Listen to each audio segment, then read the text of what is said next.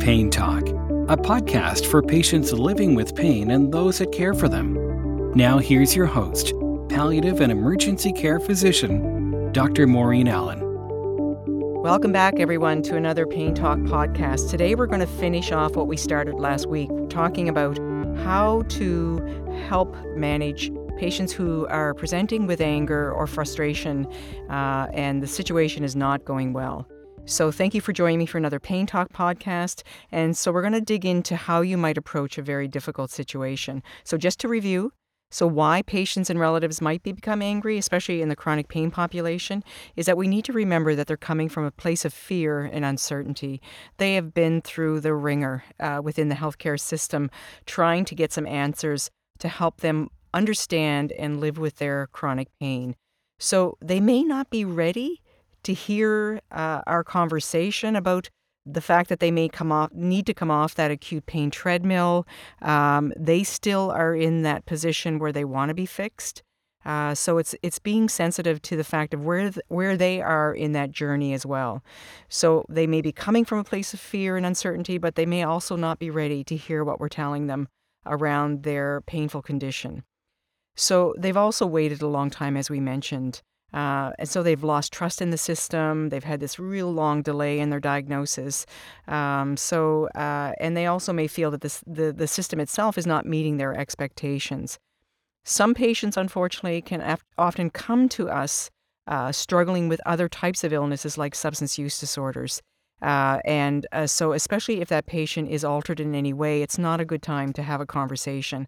I think it's important for us to understand that what's happened, especially if there is a substance abuse disorder, you may need to change your course in order to do an intervention with that patient, because they may need treatment in other ways in order to get that addiction stable before you get into helping them manage and live with their chronic pain. So this comes up sometimes when I'm working with patients who are struggling with opiate use disorders that are not ready to recognize that their opiate use disorder is probably what's driving their persistent pain at this time. Getting that opiate use disorder stable helps to actually decrease their pain, but they still need other tools, and this is where pain self-management can be very useful.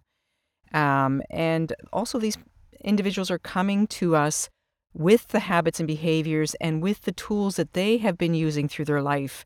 So they may not have had good support systems that taught them how to navigate some of the social interactions that we need in the real world in order to get through it without creating a lot of disruption. So anger, people who struggle with anger often don't get along very well sometimes with other people. So they may be coming to us in that kind of state.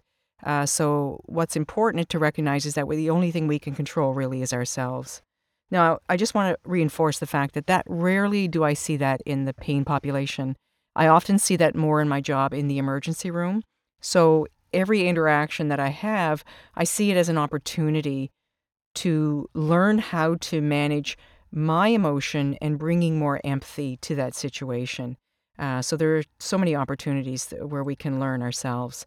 So we need to adjust our style of communication when that patient is angry. So once we recognize that the patient is angry, we need to adjust our style and try to diffuse their anger, or at least prevent them from escalating. So this is where your body language becomes really important, bringing empathy to the situation, listening and leaning into that patient, showing interest in that conversation, keeping my voice calm. I don't want to escalate my voice, but over and over again, I need to bring in empathy. I love this mnemonic, believe. So body language, empathy, listen in and lean in and listen, show interest, bring empathy, voice is calm, and empathy. So it's just a nice way, but empathy is really the take home. What if you're in a situation, though, that you're doing all of this wonderful interaction with that patient? You've come in, you've brought in some lower energy to that situation. You're sitting down with the patient's having a conversation. But what if that patient doesn't want to sit down? They are so angry and so agitated that they want to pace. If that patient is not willing to sit down when you're having that conversation, then initially I think it's really important that we not fixate on the fact that they won't sit down. So if they need to be standing, then I think it's important that we stay standing. Try not to put ourselves in a vulnerable position by sitting down. It's very different if you're sitting down and the patient stands up and paces. Now, most times it really depends on how the situation feels, but I often will get up with the patient, but sometimes that can be seen as a threat as well. What is so important, though, is that when you're in those situations, is that you have access to that door. Because if that escalates even further, you need to be able to get out of that room to keep yourself safe. And also, I think it's important for the patient to recognize that the conversation, the way it's heading, is not really beneficial to you or to them. I think it's important in patients that want to stay standing is that they just need to be able to get rid of some of that energy. And so they feel more comfortable standing up. So those are the kinds of things that you want to be able to be flexible with. It's important as well as if you do decide to remain standing is that you not be aggressive in your posture. So nonverbal communication, we can show a lot of anger. We can show a lot of tension just through our body movement. So this is where I sometimes will take a deep breath and say to myself, stay calm, take a deep breath. Try to keep my voice very low so that the patient is coming down to my level. And hopefully what we can do is get that patient to a place where you can have that conversation. If it's not working, they need to understand that right now is probably not a good time to have the conversation because they're having a very difficult time. And that maybe it is something about the energy between you and them. So bringing somebody else into the conversation that they may be able to relate to may be more helpful. So I think offering them at that point as well. If the conversation seems to be settling down, then that may be an opportunity to see if they're open to sitting down. And once both of you become seated, then you can try the conversation at that point. You need to be totally flexible in this situation. If you, as a person who is conducting that interview or interacting with that patient, feels threatened by the patient or any of their relatives, then it's really important to remove yourself from that situation and to prioritize your own safety. And I think that's something that we intuitively understand. And I've learned in my medical career that when I walk into a space, I need to know where the patient is going to be, and I need to know my access to the door. And this recently came up in a clinic that I work in where a patient became very, very agitated. And then I realized that my access to the door was limited, primarily the way that the desk was sitting and where the chairs were sitting. And it didn't really come on our radar initially. It was the first time that we had actually had a confrontation in this particular space. But I was able to diffuse the interaction with the patient. I was able to have myself step out of the room, have somebody that could actually have the conversation with that individual. And soon after that interaction, we rearrange the space that we were in. So sometimes when we are not really, especially if we work in multiple spaces, which is what I do, there can be, and especially multiple spaces that different people may use as well, there may be some, moving around of furniture, but it is important to feel safe in that space. So always position yourself between the door and the patient so that you do not want to be locked from leaving that room. Avoid any sort of physical confrontation with your patient. So it's really important that there not be any kind of physical contact. There's no escalation. If you feel threatened even before you go into that room, it may be worthwhile having someone with you to also be a witness or diffuse that situation as well. It's also useful if you feel that tension is building and you're not expecting it. So say if it's a family member or a relative of that patient, and you feel threatened, you need to sometimes make up an excuse to say, look, right now I have to check on another patient that we're just starting to do something. I'll be right back. And then when that occurs, you might decide to come back into the room with somebody else. You may leave that door open, have that conversation with one person rather than keeping two people in that room. There's lots of different strategies that you can do, but you want to prioritize your safety. I think that's the bottom line. So sometimes, too, as healthcare providers, we get patients who complain about our colleagues, and this is really awkward and very difficult to manage sometimes. So the important thing is that we don't want to talk badly about our colleagues. So this may be a very legitimate concern that the patient has. So it's important not to try and stand up for your colleague. Don't get pulled into that argument.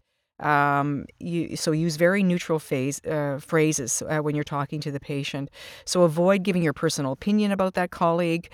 Try not to encourage the patient to be abusive, but acknowledge that that was a difficult situation for that patient. So I'm so sorry that this has happened to you.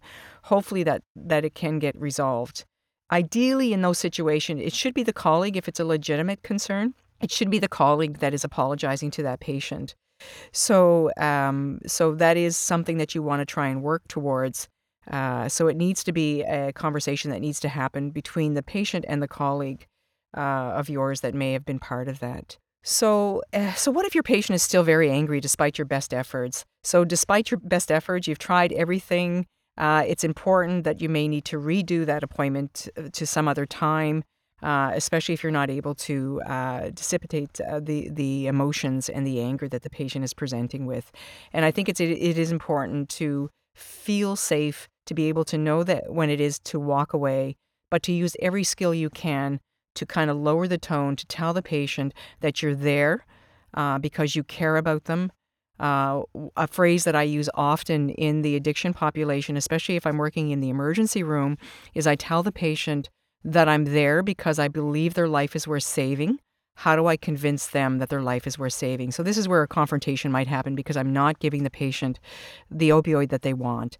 But they need to know that I do care about them and that I'm there because I believe their life is worth saving, especially if I'm getting them to become more open to opiate agonist therapy. So that would be a classic example where patient who's very agitated, struggling with an opiate use disorder, may not be ready to seek help, for their disorder, but letting them know that you're there because you care about them. So what about the situation where they want to file a complaint? It is really important to recognize they have every right to file a complaint. You may want to explore why they want to file that complaint, because you may be able to resolve the issue right on the spot. So rather than shut it down, sometimes I'll have a conversation. Can I ask you why you feel it important to, put in a complaint or to file a complaint? You have every right to do that, but can we kind of talk through that? So it is my duty to give that patient or the relative access to where they need to take that complaint. So they need that information. So we need to be open to that as well. And I have no difficulty with patients. And I tell them sometimes that maybe airing that complaint may help to bring all of the different parties together so that we can work through whatever the issue was that was frustrating them. So sometimes, though, the ability, when we allow patients to, and this is another situation that might occur, is that the patient is just venting. They're just going off course. They're venting constantly, and they're becoming more and more agitated. Sometimes an interruption can be helpful. So what I will do is I'll say to the patient, this conversation is not going well, and that their escalation is actually not helping them as well because we're not getting anything done. So if it is an unproductive meeting, if they're becoming more and more agitated, more wanting to vent, then usually what I'll do is do a gentle interruption.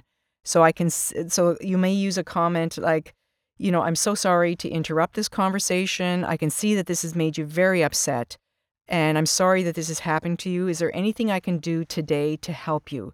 If not, then I'm going to remove myself from this conversation because this just all your presence there and their venting is actually causing everything to become more escalated. So that doesn't happen very often. I haven't been in a situation where we haven't been able to diffuse situation. I've definitely removed myself from situations where I felt threatened. So this is the final point, is that it's really important. Don't ignore how you feel. We also come to these situations with all of the habits and behaviors that we've developed through life. Most of us find it very uncomfortable to sit with somebody who is angry. But it is important that we recognize, okay, is this an area of healthcare that I need more training in? Is there something, because most of us don't spend a lot of time learning skills of dealing with or managing or reaching out to people who are coming to us who are emotionally distraught or who are emotionally angry.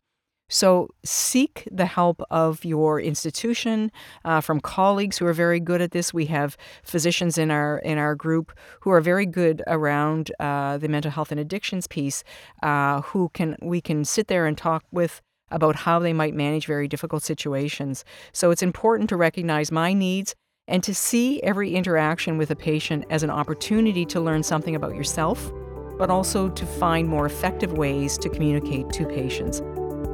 So we're going to stop there and hopefully see you in the next podcast. So we'll sign off for now.